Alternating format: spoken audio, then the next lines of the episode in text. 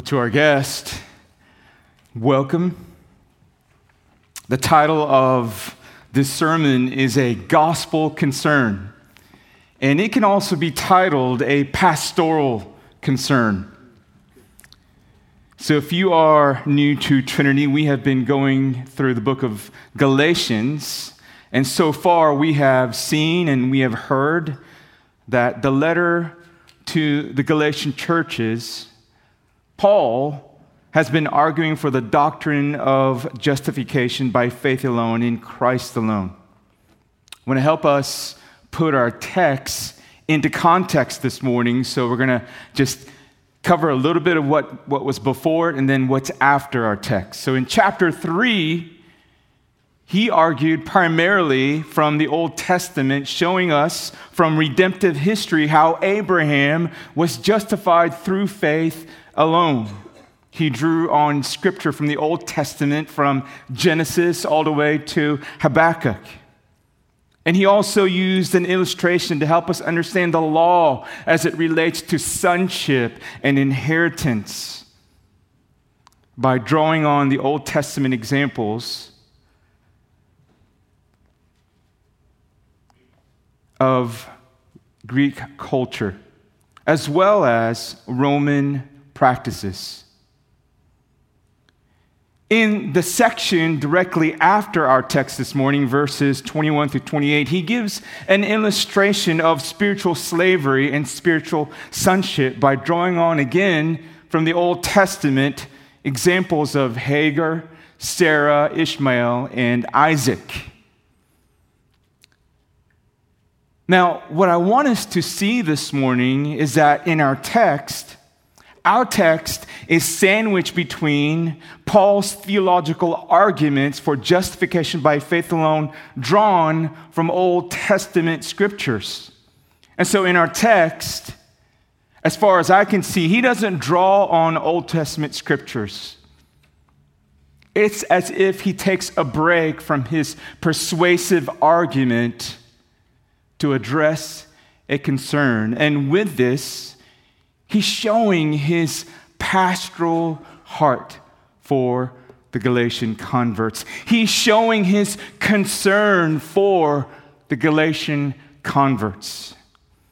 We will see this divinely enabled theologian argue for God's truth, but with a sincere pastoral heart. Now, church, there are pastors who are great theologians, but do not have a pastoral heart. There are great pastors with huge pastoral hearts, but with horrible theology. It is rare to have a theologian that has a pastoral heart. The Apostle Paul is one of them.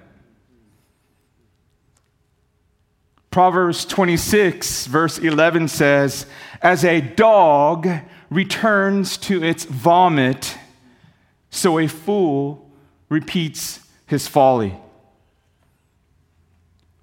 How can a dog return to its vomit? Just the thought of vomit itself makes my stomach queasy. To return to it is just, to me, perplexing as Paul would use that term. Or how about this in 2 Peter chapter 2 verse 22? And the sow after washing herself returns to wallow in the mire. Some things in life just shouldn't happen. And when they do, it's a head scratcher, right? Like Fern bathing Wilbur in the family kitchen sink. he comes out clean as a whistle, only to return slipping and sliding in the mud. If you're like me, you, you probably have a look that might even look like this.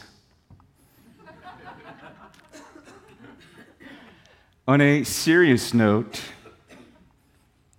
what about a helpless woman who finally escapes from a relationship that is, that is, that is physical and verbally abusive, only to return to the same relationship again.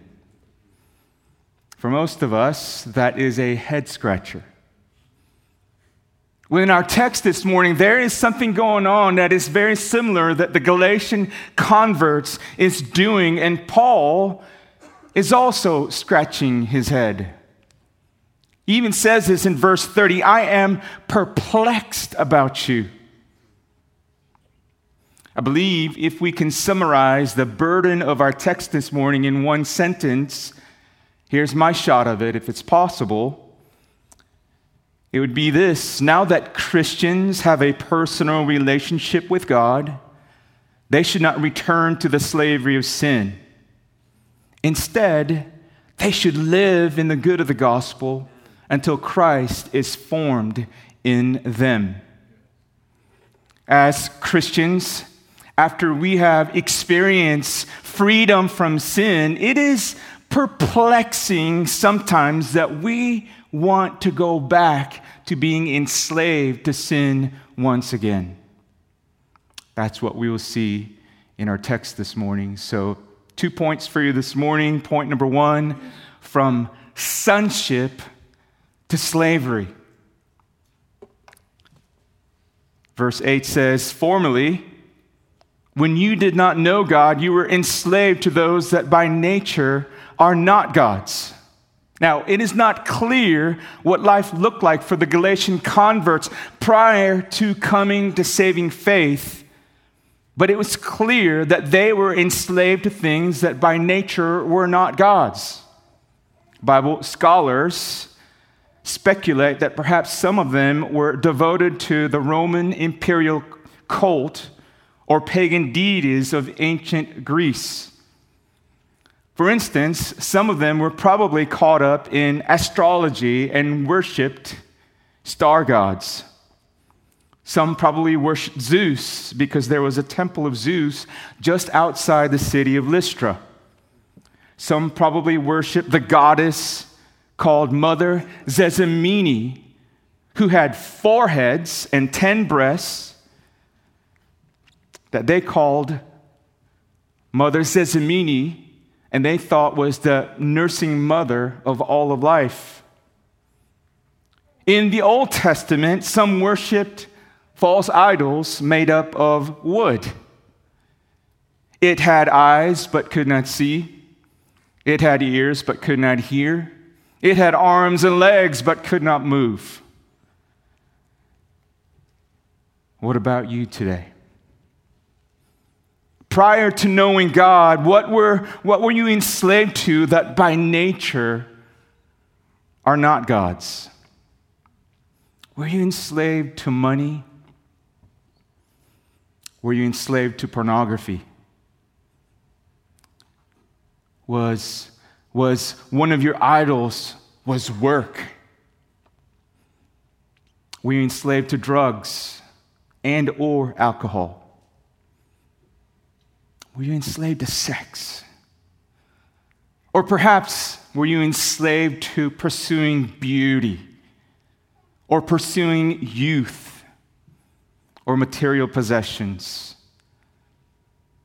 Maybe at some point you were pursuing approval.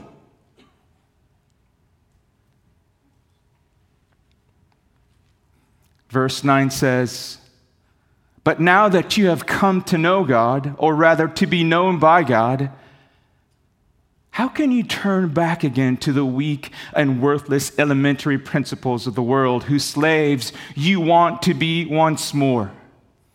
Do you sense the tone of rebuke in Paul's voice? He was frustrated, he was exasperated with the Galatian converts. He was exasperated because becoming a Christian meant breaking away completely from idolatrous religions and false gods. And so he asked, How can you turn back again to the weak and worthless elementary principles of the world whose slaves you want to be once more? The phrase elementary principles is also translated rudimentary teachings. And because of the false teachers of the Judaizers, the Galatian converts were tempted to doubt that Jesus Christ alone was sufficient for salvation. And as we have learned, as, as we have heard from previous messages, they were being taught that it was necessary for them to add to their faith in Christ circumcision and other outdated ceremonies of the Mosaic law. They were taught that Jesus Christ plus circumcision was a requirement for salvation. In verses 3 and 9, the phrase elementary principles can also be translated elementary or elemental spirits or elemental spiritual forces, like the NIV does. You see, in Paul's day, people were enslaved to demonic spirits. These demonic spirits wreaked havoc in the world of nature. They caused destruction and death and incited persecution against the Christians. Paul is asking the Galatian converts, why in the world would you want to be enslaved to those things once more? In my words, why in the world would we want to return to our vomit? In the words of the cross, after having been cleansed by the blood of Jesus Christ, why would we want to wallow in sin once again?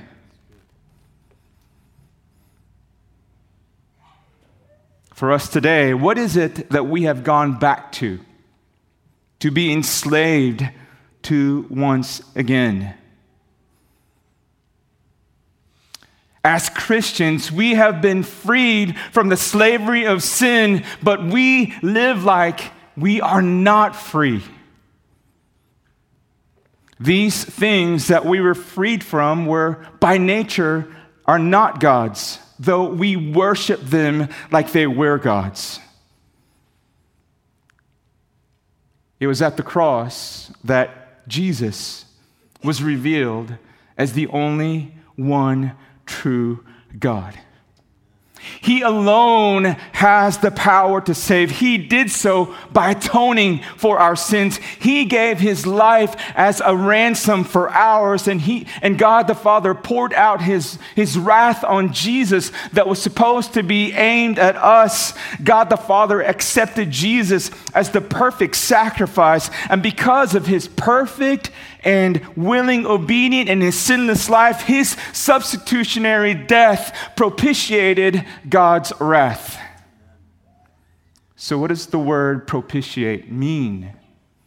It simply means that Jesus turns turned God's wrath towards us into favor.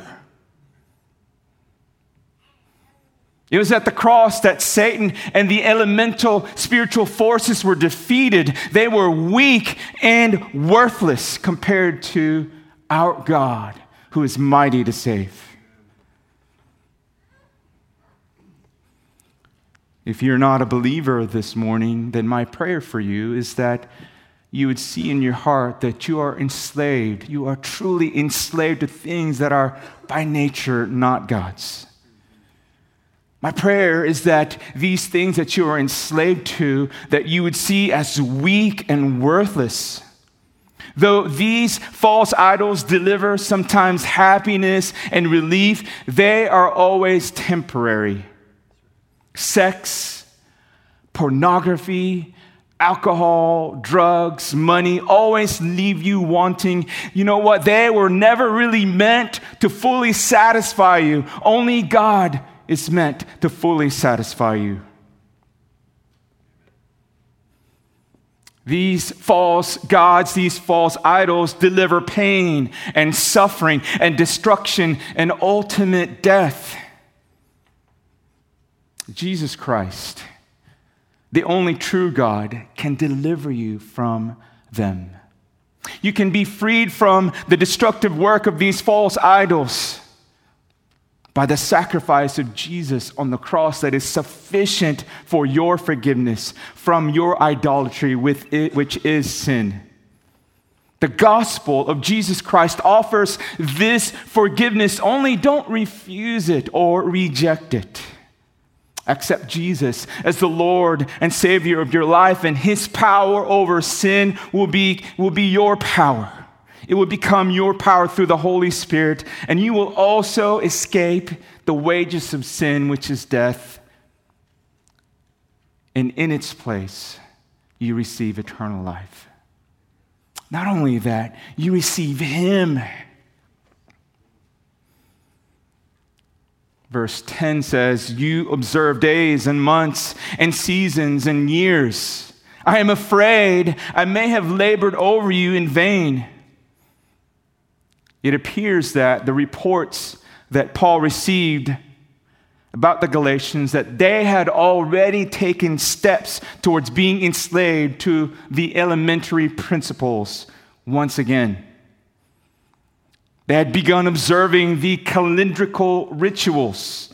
Perhaps they began to observe the Jewish system of religious feasts. Days could refer to the observance of the Sabbath. Months could refer to the new moon trials. Seasons could refer to the great annual feast, such as the Passover. The concern here Paul's pastoral concern is that the Galatians would be drawn into a religious system where obedience of the calendrical ritual was a means to obtaining favor and maintaining favor with God. What about you, church? What steps are you already taking towards being enslaved to things that are by nature not God's?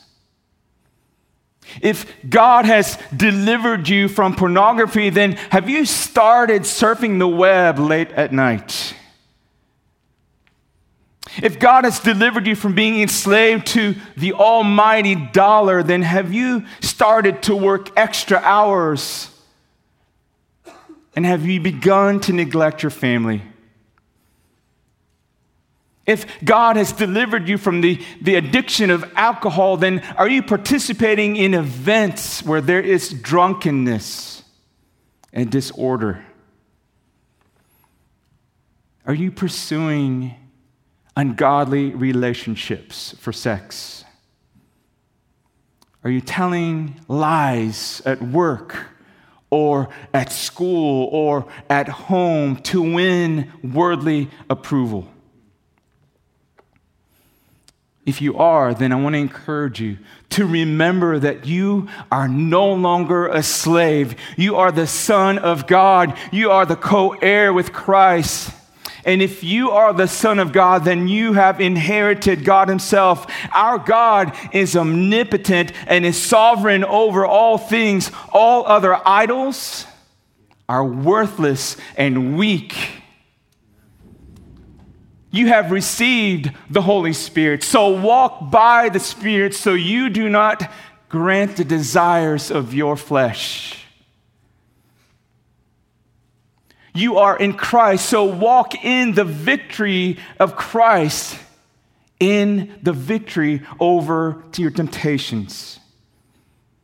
You are a free man, Christian. You are a free woman, Christian. You are a free child, Christian. Only don't live like you are slaved and chained to sin. You are free, and you are free to love that is good and holy and pure and true. Conversion to Christianity is a complete break from the slavery of sin paid by the blood of Christ on the cross. Point number two freedom in the gospel ought to lead to living in the good of the gospel. Verse 12 says, Brothers, I entreat you, become as I am, for I also have become as you are. Note that this is the first imperative or the first command in this letter. There are different schools of interpretation for what Paul is saying here and what he means. Elsewhere in the Bible, he tells his readers to imitate him as he imitates Christ. Well, in our text this morning, he's saying something different.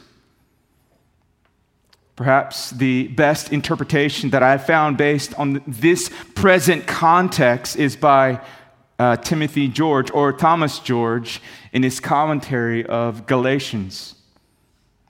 He says this about Paul Look at what has happened to me.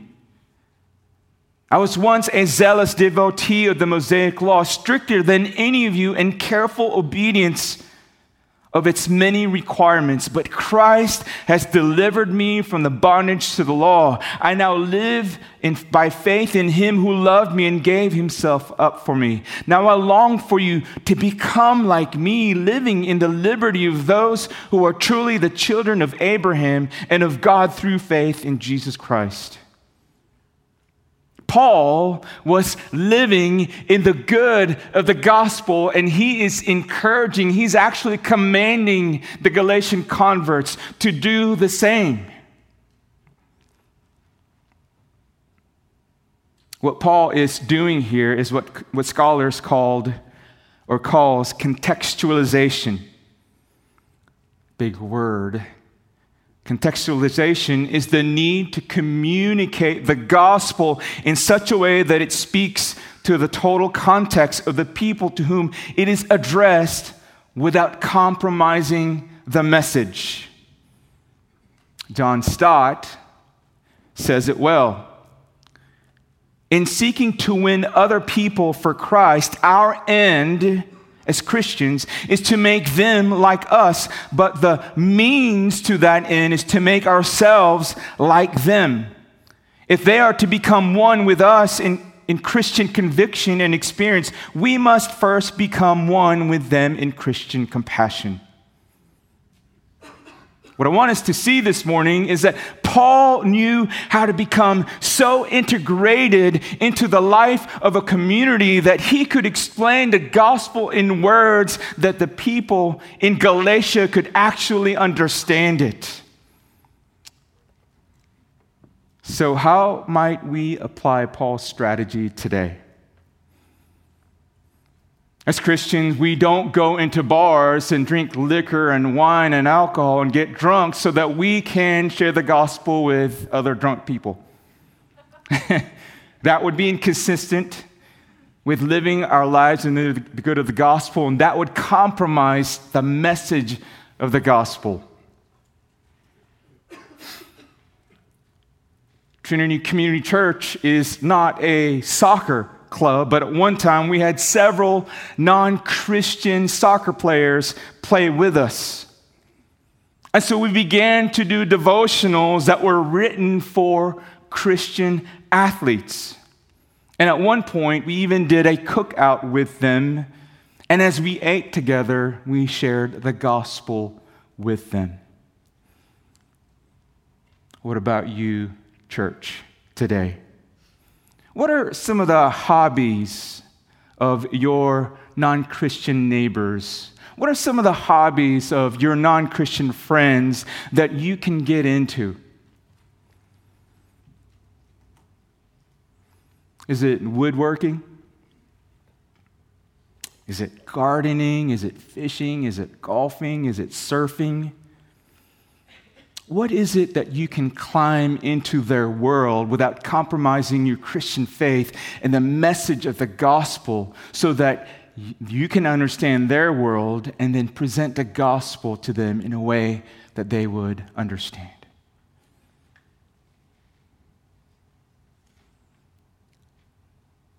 Paul says, You did me no wrong. You know it was because of a bodily ailment that I preached the gospel to you at first. And though my condition was a trial to you, you did not scorn or despise me, but received me as an angel of God, as Christ Jesus. even though Paul had suffered much persecution as well as physical ailments, he continued to live in the good of the gospel. Even though Paul was afflicted with a bodily ailment, he persevered and he endured and he preached the gospel. In Paul's day, to be afflicted with a bodily ailment was seen as a sign of divine displeasure and divine rejection. In that culture, if you had a bodily ailment, then you were spat on and rejected. However, the Galatians did not scorn or despise Paul, but received him and the gospel message as if they received Christ himself. Time out. Time out. Do you see God's redemptive work in the midst of adversity?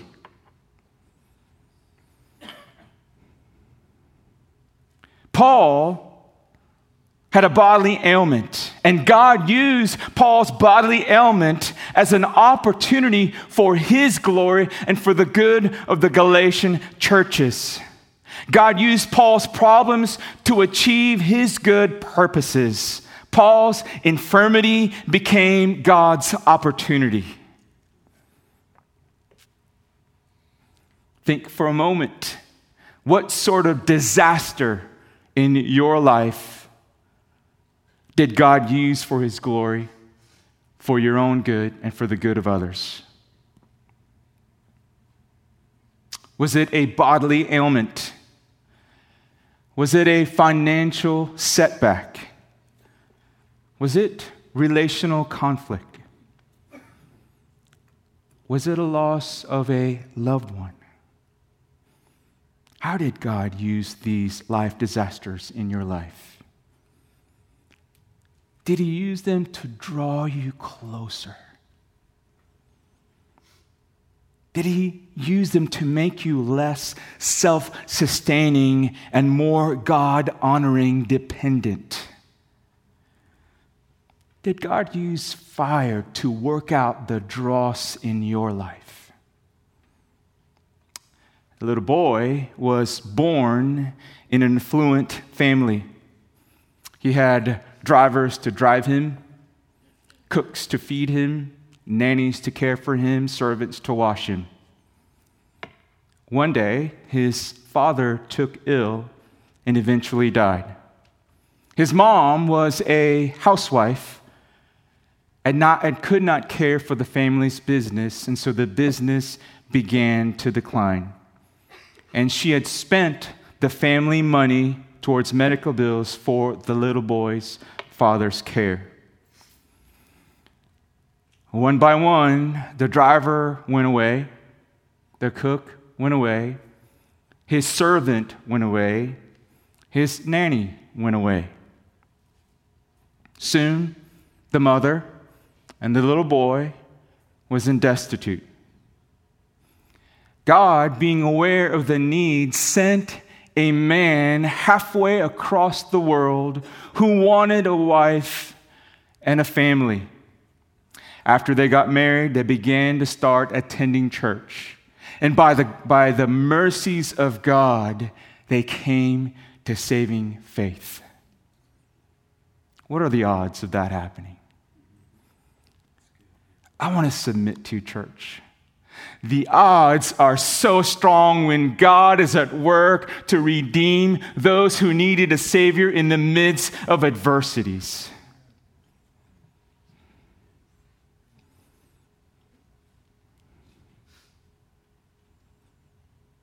You see, church, back to our text. We don't have to be hitting in all cylinders in order to be used by God for gospel proclamation. We don't have to have all of our ducks in a row to be used by God to win people over for Christ. Even if you have a chronic illness, God can still use you. He is more than able to use you as a minister of the gospel. The challenge for us, church, is this it's to live in the good of the gospel in the midst of our present circumstances. I believe that even if you are on your deathbed, God is able to use you to declare the saving grace of the good news of Jesus Christ to those who are taking care of you who don't know Him. Church, in the economy of God, nothing is wasted. Our God is a God of redemption.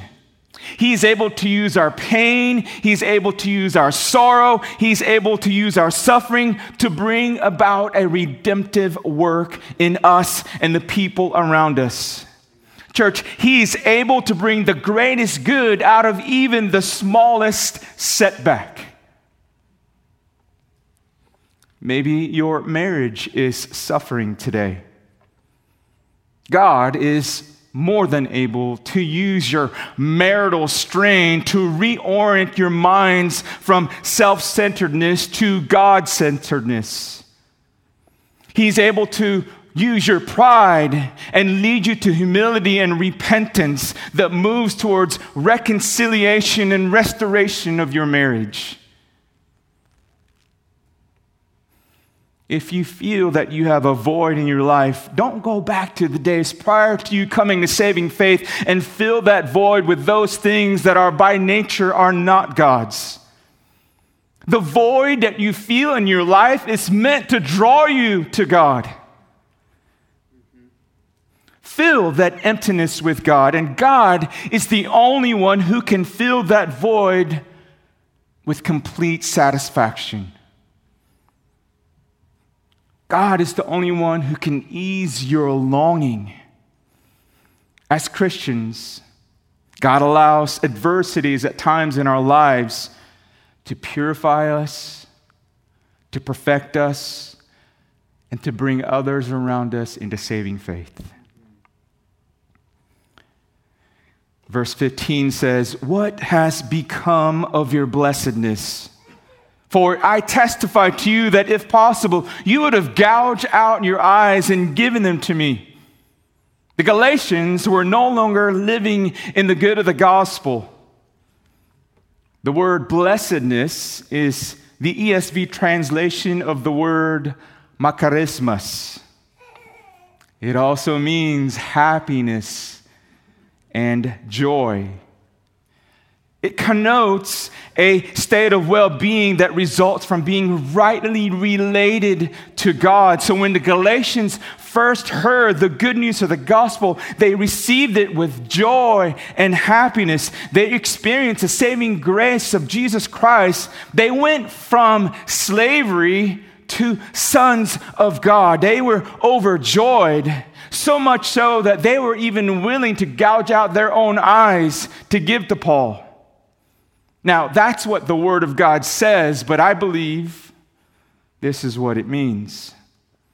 They were so happy because now they are in right relationship with God that they would have done anything for Paul.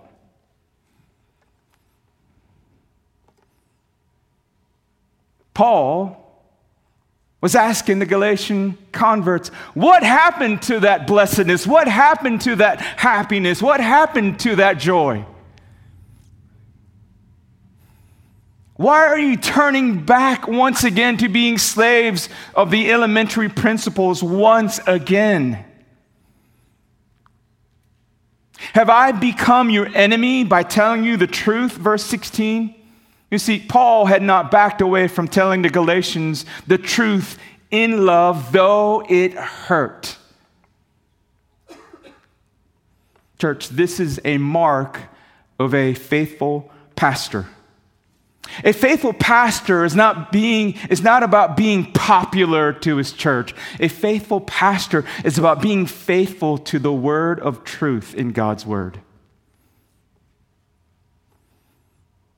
Has Paul become an enemy of the Galatian churches because he told them the truth?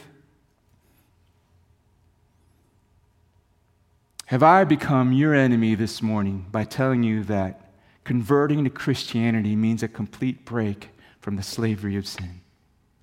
Because that's what it means. The good news is that complete breakaway from sin is not dependent upon our power, but it's dependent upon the power indwelling in us through the Holy Spirit. For Paul, to live in the good of the gospel means to speak the truth in love. We see this in Ephesians 4:15. Why is that important today? Why should pastors speak and preach the word faithfully? Well, because telling the truth in love is protection from false teaching. It is also a means. Speaking the truth, though it hurts in love, is also a means to encourage and challenge and edify the body of Christ word of caution for all of us in our community groups, or perhaps just in general relationships. Let's speak the word of truth to each other, but don't let the word of truth overshadow our commitment for our love to one another. At the same time, let us not water down the truth at the expense of our love for one another.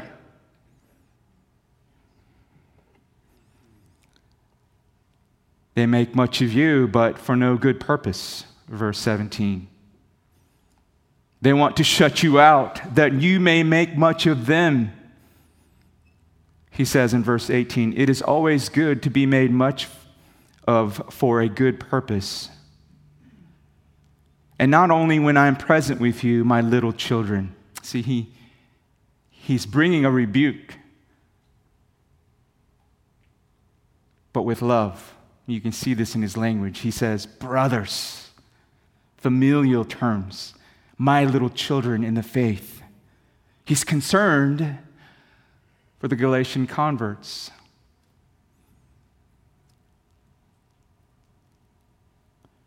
For whom I'm again in anguish of childbirth until Christ is formed in you. I wish I could be present with you now and change my tone, for I am perplexed about you. That is a tone of rebuke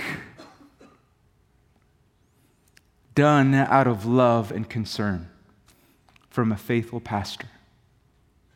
You see, the Judaizers were trying to draw away the Galatians' affection from Paul they were trying to, to draw them away from the Christian liberties and bring them to a life of legalism by the observation of the Mosaic law. And so, in the language of love, Paul called them brothers and children in the faith.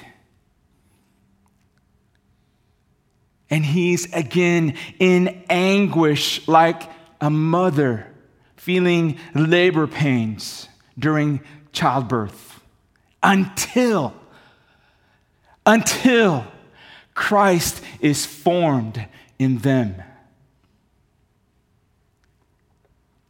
In conclusion, church, to live in the good of the gospel, let us not allow the elementary principles or the elemental spirits enslave us once again. Let us live in the good of the gospel by rejecting the false gospel that leads to a life of godless legalism. To live in the gospel is to live our lives as we truly are, free in Christ.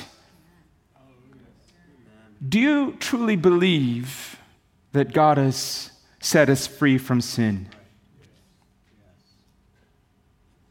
Christians are set free from the slavery of sin. The only time when that is not true is when we allow, allow ourselves to be enslaved to sin. If you are a Christian, and you are struggling with sin, then there is hope for you and there is hope for me. Jesus redeemed us from the curse of the law by becoming the curse for us. And God has given us the spirit of adoption now. We are sons and daughters of the one and true God. We inherit Jesus Christ Himself. Now He dwells in us by the Holy Spirit. Therefore, church, Let us walk by the Spirit so that we will not gratify the desires of our flesh. God is our hope and present in help in time of need.